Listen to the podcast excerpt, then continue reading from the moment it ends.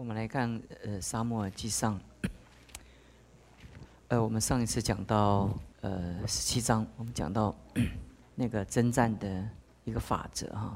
我们来看十七章的十七节到，我们先看到三十节好了，来，请。《萨摩尔记上》第十七章第十七节到三十节。一日，耶西对他儿子大卫说：“你拿一一法烘的穗子和十个饼，速速的送到营里去，交给你哥哥们。再拿这十块奶饼送给他们的千夫长，且问你哥哥们好，向他们要一封信来。扫罗和大卫的三个哥哥。”和以色列众人在以拉谷和非利士人打仗。大卫早晨起来，将羊交托一个看守的人，照着他父亲所吩咐的话，带着食物去了。到了辎重营，军兵刚出了呃，出到战场，呐喊要战。以色列人和非利士人都摆列队伍，彼此相对。大卫把他带来的食物留在看守物件的人的手下，跑到战场，问他哥哥们安。与他们说话的时候，那讨战的就是属加特的菲利士人歌利亚，从菲利士队中出来，说从前所说的话，大卫都听见了。以色列众人看见那人，就逃跑，极其害怕。以色列人彼此说：“这上来的人，你看见了吗？他上来是要向以色列人骂阵。若有人能杀他的，王必赏赐他的大财，将自己的女儿给他为妻，并在以色列人中免他父家纳粮当差。”大卫问站在旁边的人说：“有人杀这非利士人？”除掉以色列人的耻辱，怎样待他呢？这位受割礼的非利士人是谁呢？竟敢向永生神的军队骂阵吗？百姓照先前的话回答他说：“有人能杀这非利士人，必如此如此待他。”大卫的长兄以利亚听见大卫与他们所说的话，就向他发怒说。你下来做什么呢？在旷野的那几只羊，你交托了谁呢？我知道你的骄傲和你心里的恶意。你下来特为要看征战。大卫说：“我做了什么呢？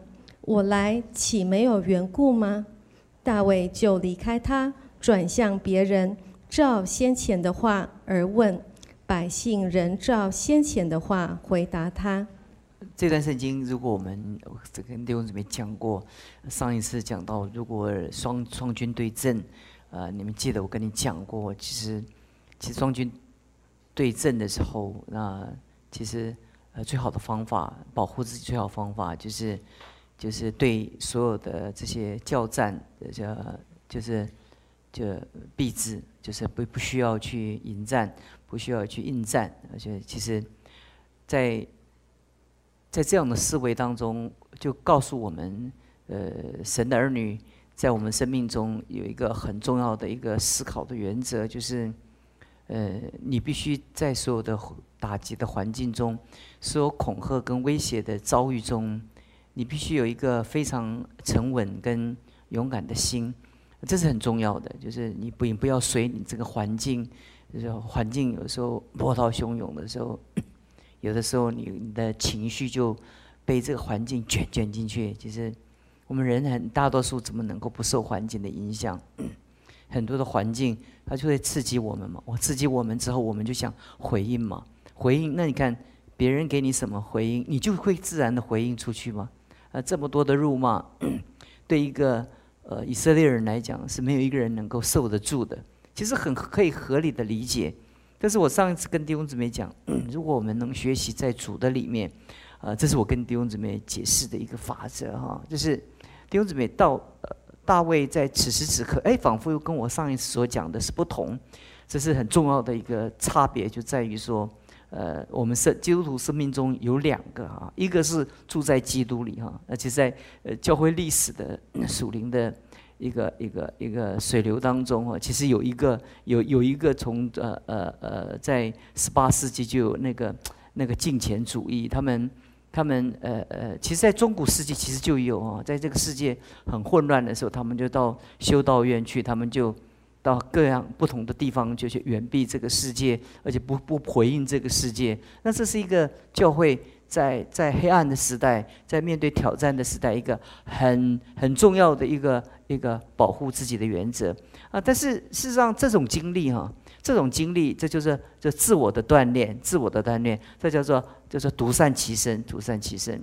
其实，在我们生命中，我们做一个很好的基督徒，我们很爱耶稣，我们天天祷告，我们天天读圣经，我们我们呃呃也也过一个敬虔的生活，也不犯罪哈，好不好？很好，很好。可是你你你这样，你不能你不能得着这个世界，对不对？你这这个这个战局。不会有一个解答，因为，因为你你就躲在躲躲躲躲在那个安乐的窝，躲在神的保守，躲在神的应许里面，然后你会发觉一件事情，那那最好就是因为因为没有作战就没有伤亡嘛，没有作战就没没有成败嘛，没有挑战就没有任何的一个一个一个结果嘛，这是很好的一个基督徒很好的操练，就是我们学习。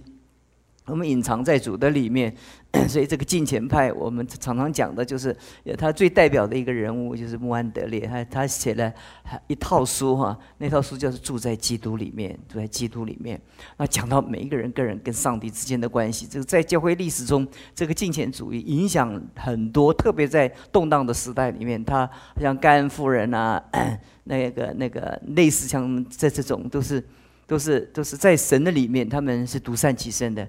其实其实很多的教会，他所采取的这个方式就是这样。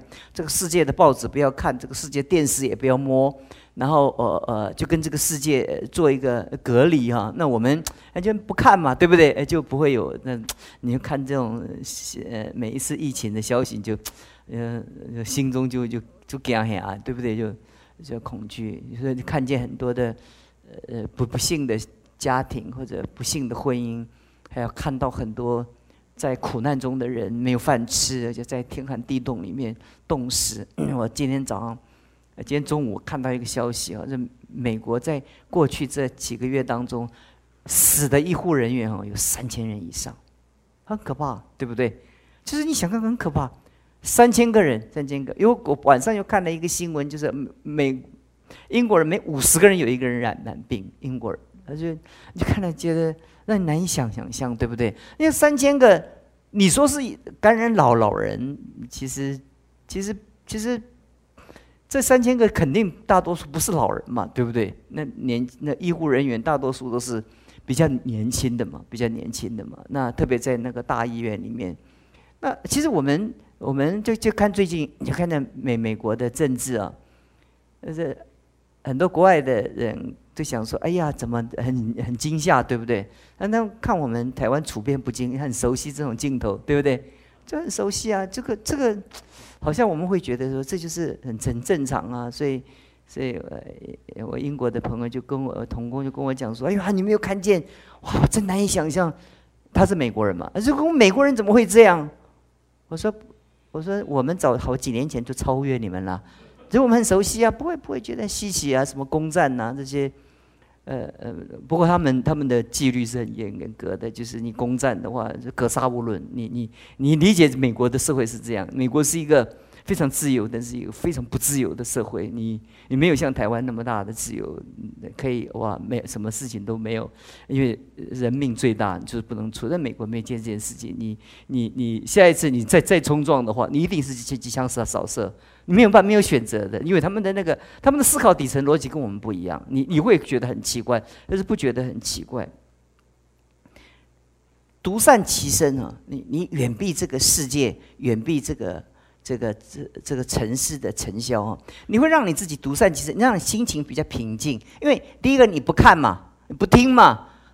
第三个你不知嘛，对不对？好不好？很好啊，因为他们修道里面，你们知不知？报纸不看，什么都不不了，不需要了解，反正这个就是邪恶的世界，他这个心里很平静啊，对不对？啊，这个天天祷告啊，不多好啊，是不是？天天这就就活在三层天，跟听见乐乐园的声奇妙的声音啊。可是问题是说。呃呃，这是我们生命中基督徒的一种经历，但不是我们基督徒全部的经历。那前面所代表的，我们讲到就讲到我们跟主的连结，就跟约翰福音十五章讲到住在基督里面，我们葡萄树跟枝子连结，对不对？可是到了大卫的例子的时候，你就看又看见一个属灵的一个角角度，那个什么角度？就是就是一个一个独善其身，但是。你不，你要兼善天下的话，你就必须去得着这个世界。所以，所以教会的历史就有一个水流，就是就是就有一些有一些人就鼓励教会就怎么样走到社会，走到群人群，然后然后呃进进进入政治，进入经济，进入金融，然后得着这个世界。你听过没有？把这个世界的财富赢得回来，归向上帝，对不对？那你说，哎呀，哪一个是对的？哎，哎呦，我们刚刚说说，哎呀，所以所以前面那种的人是是是病越多，钱越少，是越属灵，懂我意思吗？三十年代到到到十几二十年前，华人教会就是这个样子。你只要病哈，就是就教会的牧师一生病，教会就不吵架了。你知道为什么？哎呀，叫牧师受苦了，你知道吗？啊，被魔鬼攻击了。你看，哎呀，所以你看牧师多可怜呐。那我们，我们就发觉他是最属灵的。哎呀，现在就发觉说，这牧师怎么日子过得很好，又不生病，又身体那么强壮，心中就觉得怎么样？觉得好像不属灵。这以前我们在我们年轻的时候就是这样，以生命为光荣，以贫穷为我们的使命。那呃，以以独善其身为我们的，那个就是就是，我就告诉你，就是这个。当你信主的时候，这就是一种一种教会的那种风潮嘛。那教会都是这样讲啊。所以这个牧师啊，这个呃有好吃的要躲起来，不要给别人看见，懂我意思吧？这牧师要去看病哈，不要给别人知道，要偷偷的到别的城去看。就比如说开到台北去看病，看病就回来哈。你知道为什么？因为他都去探访别人，他怎么可以接受自己在医院被别人探访？你了解我的意思吗？因为他自己也不能接受，那你想象他的弟兄姊妹怎么样？也不能接受啊！我跟你们讲过那个笑话，我去中国生病的时候，他们就说：“神的仆人怎么还会生病？”他们信心就就软弱了，就是就是怎么可能会生病？就是神的仆人奉献给神，神必定保守吗？他一定生病的话，肯定不属灵啊！神要光照他，神要审判他黑暗。那所以你你说这样的情况之下，传道人敢不敢生病？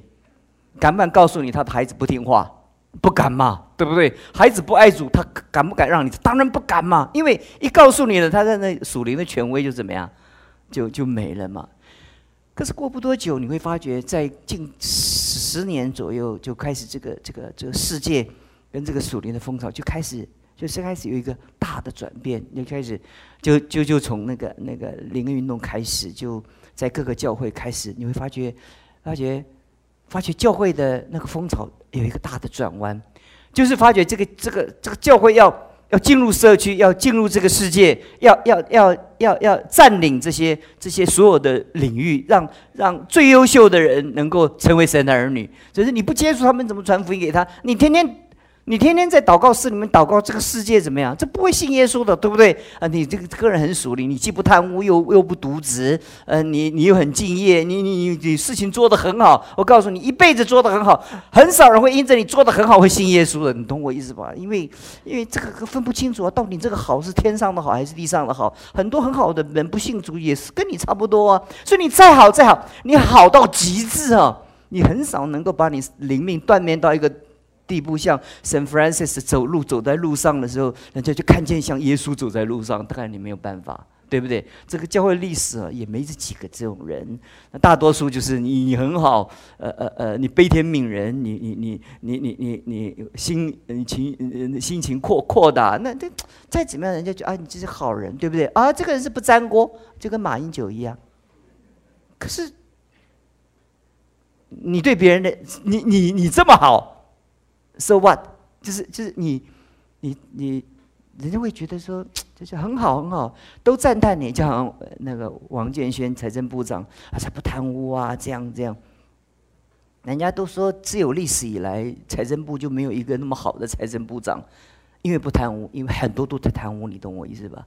你不贪污就很好。可是，可是，可是你发现，这这这种这种东西啊，这种事物的追求，常常会让我们感觉就是，是是很很很消极。你可以独善其身，但是你很难兼善天下。而且今天耶稣基督他走遍各城各乡，你会发觉他不是跟这个世界怎么样是隔离的，对不对？那跟这个世界一。站在一起向他们传福音，但是我告诉你，很多人传福音啊，自己倒被气绝了。你知道为什么？很多人说啊，要赢得这个世界，而且他劈头我也劈头。那他他他他到那个那个那个那个红灯区，我也到红灯区。然后哇，我我像什么人我就做什么人，这样。那过不多久哈，这个这个你做什么人，就那种人没有信耶稣，你变成那种人，你懂我意思？就是困难。那。大卫他如何能够进入这个世界？其实进入这个世界，他他站在历史的舞台，能够挽救以色列人，只是他整个人生的一个生命的一个一个锤炼的一个结果。你你你你会发觉，在他的生命中，他能在被神推到这个舞台的时候，他其实他的他这个舞台之前有有发生了很多很多的故事。在你我生命中每一个遭遇哈，其实每一个遭遇都是发生了一些事情。这个事情，它在你生命中都在锻炼你，让你能够有一天遇到这个环境的时候，你可以克服这个环境。所以，在我我在我很年轻的时候，我在想想一个问题哈，就是说，就是说，如果我我在东北零下三十度的时候哈。我如果不能够去哈，我我就会被天气打打败。如果有一天我能够克服零下三十度的话，我再没有冷的地方，我怎么样能把我打败？了解我的意思吧？所以，我我就把我自己放在那个那个那个锤炼之中啊，就好像跟弟兄姊妹讲说，就是我在运动的时候，你知道冬天呢，就是前几天，好吧，九度十十度十二十一度十二度，外面差不多十一度十二度的时候，在刮风的时候哈，我觉得很冷啊。我心中想说，哎呦，这个时候要要不要最好就窝在棉，我当时我。习惯就是因为很冷嘛，血液循环不好嘛，最好窝在怎么样？棉被里面嘛。我看我师母又在台去台北照顾，呃，我的我的孙子，我就心中就一个念头，又想起来我以前在东北的那个概念。我想说，如果我在最冷的时候，我仍然克服我的心理的障碍，我我去锻炼我自己的时候，那以后。我要不要去锻炼？是根据我的时间表，不是根据气候，对不对？不是根据环境啊，就根据我今天有空，我今天可以去，我就可以去，而不是因为有一些环境的困难让我不能够去。我就在最冷的那一天，我选择我还是去做我该做的事情。哇，很冷很冷。后来师母问我说：“哎呀，那么冷，你你还跑到外面去啊？”我就说：“我说因为动就不觉得冷啊，你越不动怎么样？你呃坐在那边看电视啊，你从那个脚底冰冰到心脏。”对不对？哎，可是你你你去慢慢跑，你去运动，你就发觉你全身血液怎么样，就是循环了哈啊！我就特别就就就去就锻就去锻炼我这样的一个一个生命，我就让我的感觉就是，哎，我今天要不要去？我不会因为我不因为气候会影响我，我就是根据我要不要去。那我我我对环境就怎么样？不是一个不是一个不是一个被决定的，我是一个我可以有一个主权可以决定。在神的引导之下，我可以做一些事情，或者不做一些事情。弟兄姊妹，很多的环境都在打击着我们，而是我们不能做一些事情，或者很困难去做一件事情，或者我们环境就给我们一个提示了，我们就应该投降了。可是从大卫在他的生命当中，你看见他的那个生命实在是不平凡了。我不仔细告诉你的时候，你真的还都不知道他是很特别的。他的生命的特质哈，他。他对准着基督，在他的生命当中，他不是对准着基督灵命很好而已，不是。他在环境当中的话，你会发觉他，他父亲对他给他一个命令，他这个人使命必达。父亲给他的命令，父亲给他的命令，并没有告诉他。那个羊，他父亲必须给他解决，对不对？按理不是这样吗？你正在说手手手通，呃呃，国柱，你现在在正在在写程式，你的主任就是说，你的主管告诉你说，哎，你给我做那件事情，那那那，可是你这个就在线上，就在完完成了吗？那你一定，那我是做主管，我一定要找一个人怎么样代替你啊？啊，帮我怎么直接的把你调调调调走，然后你自己的事情你负责。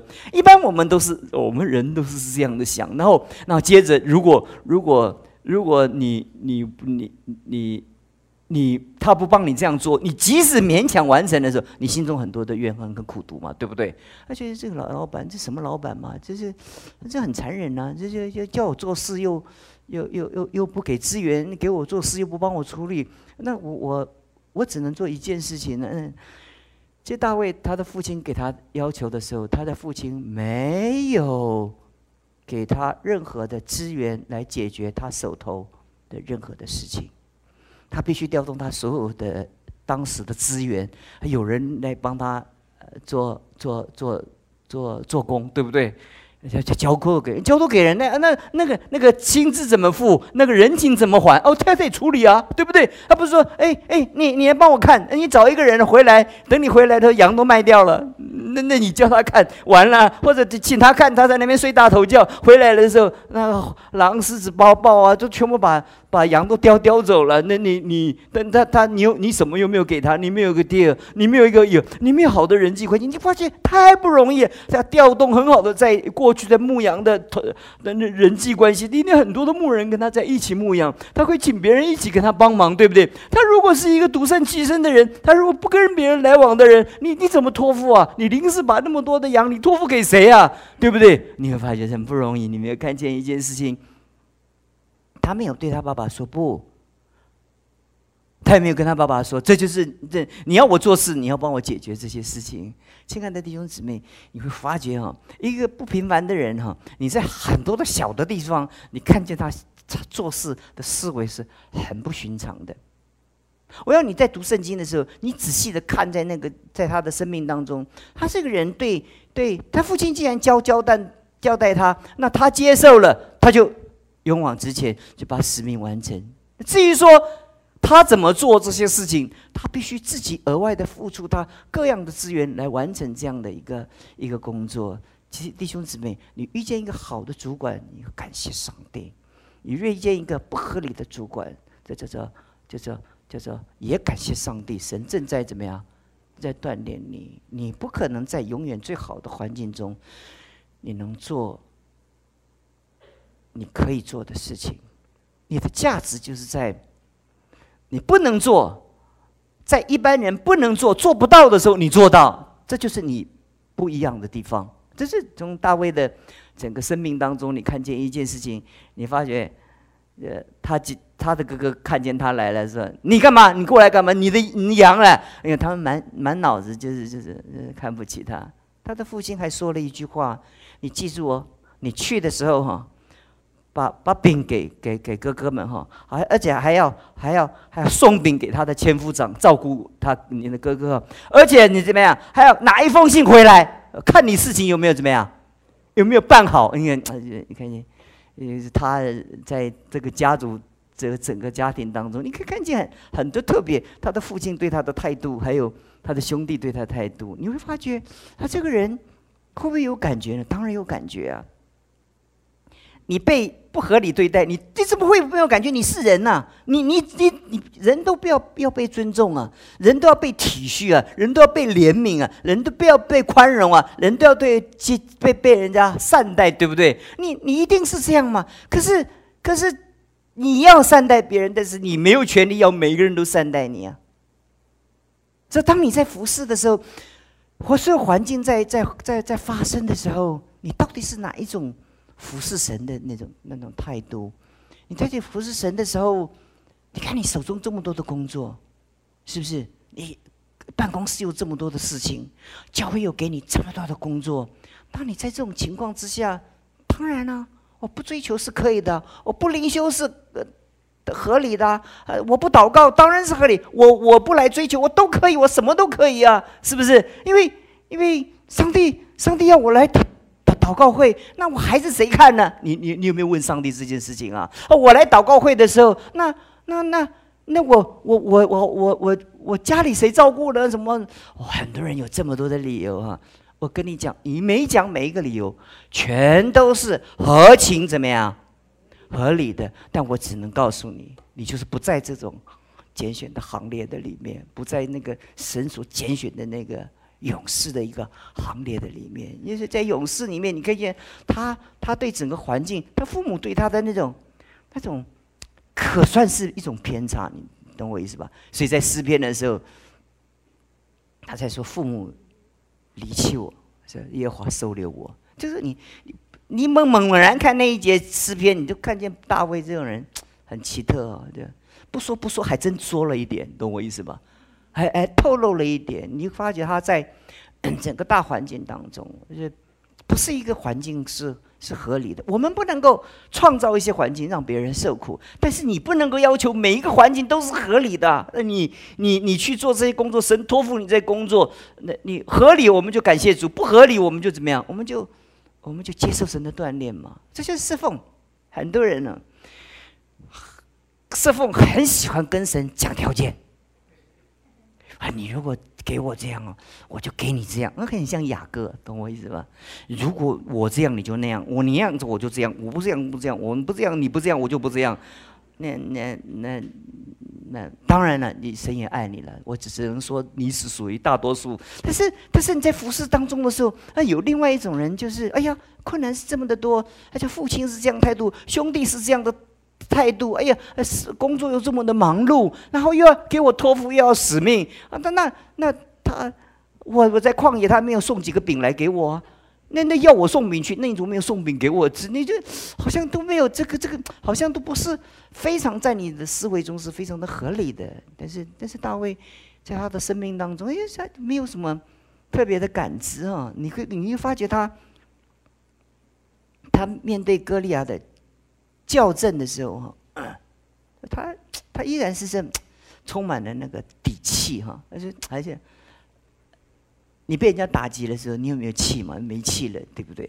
是不是？你你给人家受挫折，人家看不起你的时候，你就跟打打败了仗的士兵，好像呃斗败的公鸡一样，就头就垂下来，这样就没有气。那他他依然还有底气在这个时代当中。这第二，我是首先跟弟兄姊妹，我主就讲这个，我就告诉你一个侍奉的态度，我就跟你分享，你要牢牢的记住一件事情：你看见你四周很多的人上阵下阵，上阵败阵，你就看见那关键就在这里。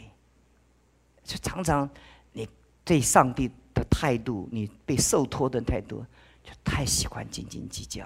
你太喜欢跟神讨价还价。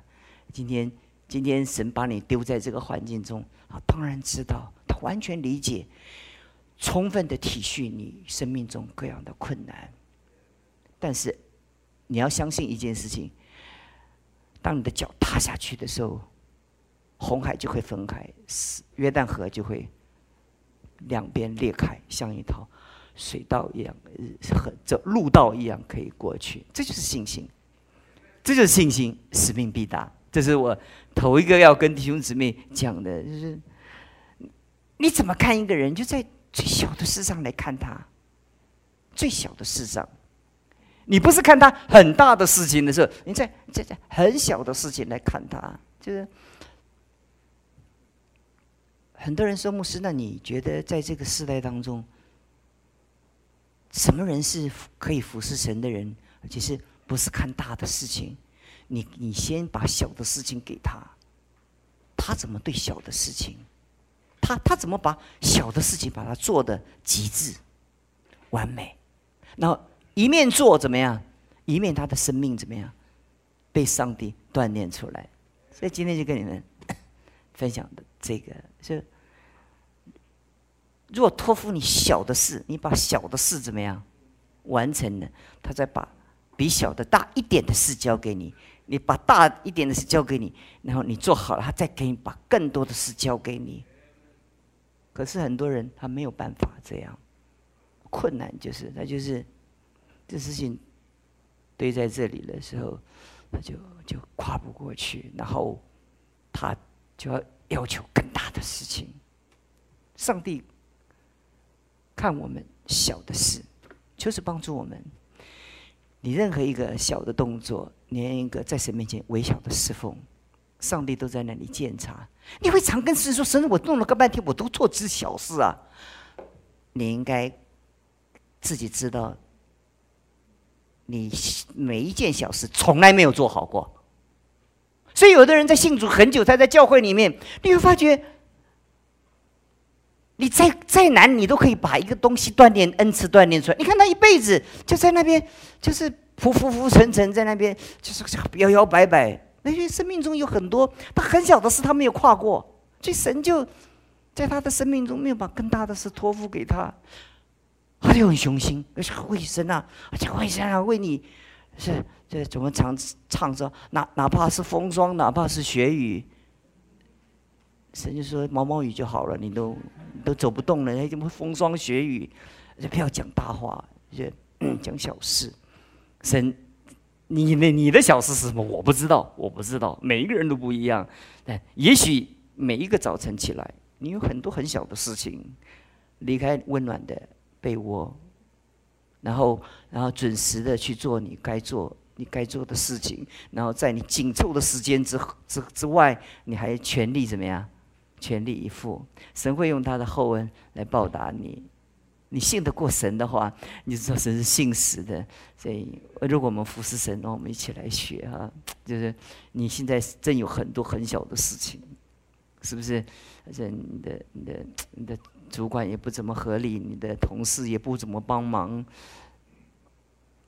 你怎么办？你就知道为什么不帮忙？你平常没有调安排你的资源，你从来都不关心人，你到时候要叫人帮忙，你叫谁帮忙？是不是？我以前我我读到一本书，他说，他说你会找谁帮你？你找空闲的人帮你，还找忙的人帮你？我问你，你会找那个那个很空的人帮你，还是很忙的人帮你？我问你。你你想你想来回答我，随便找一个，就两个一个嘛。你找谁？你找谁？你找空闲的，对不对？但我告诉你，不可能。空闲的人为什么空在那边？因为没有人找他，不敢找他。啊，不牢靠，懂我意思吧？忙的人为什么？忙的人就一定要找他，因为他找他，每个人都找他，因为找他，他牢靠，他只要跟你答应了，事情就办成。那你看那空闲的在那边，他什么事都没做，还叫你做，你就知道为什么没有人找他做做帮忙了。你做事情破一个洞漏一个空，你他做完的你还要花你他帮你一个小时，你要花三个小时收，啊！你以后要有他很空，你要找他，他说感谢上帝不必了，因为我看你怎么样，我就怕了，对不对？其实很多人为什么在？这个世界上为什么那么闲懒，那么的空闲呢？因为没有人找他，所以教会里面，你看忙的人就越来越忙，越来越忙嘛。因为他教会他就就放心嘛，牢靠嘛。有的人，你还觉得好闲，再再闲再闲，拜拜托拜托，最好你闲。你如果不闲，我麻烦呢，因为你不闲的话，你会闯很多祸。对不对？因为不牢靠，所以求神帮助我们，让我们来学这样功课。我们祷告，所以我们求你帮助我们，让我们生命中我们有一个觉知，在我们生命中，我们总是想到，我们除了独善其身的时候，我们需要兼善天下。主，那个兼善天下，不是我们的励志，也不是我们的决心，也不是我们的气魄，乃是我们在你面前最小的事，我们在里面接受对付，最接受交付。主赐福给我们，恩待我们这群勇士，让我们在这个时代当中，我们从每一个时刻，我们在最微小的事上，我们在你面前说：“主啊，我们在这里，求你差遣我们。”谢谢你，奉耶稣基督的名求。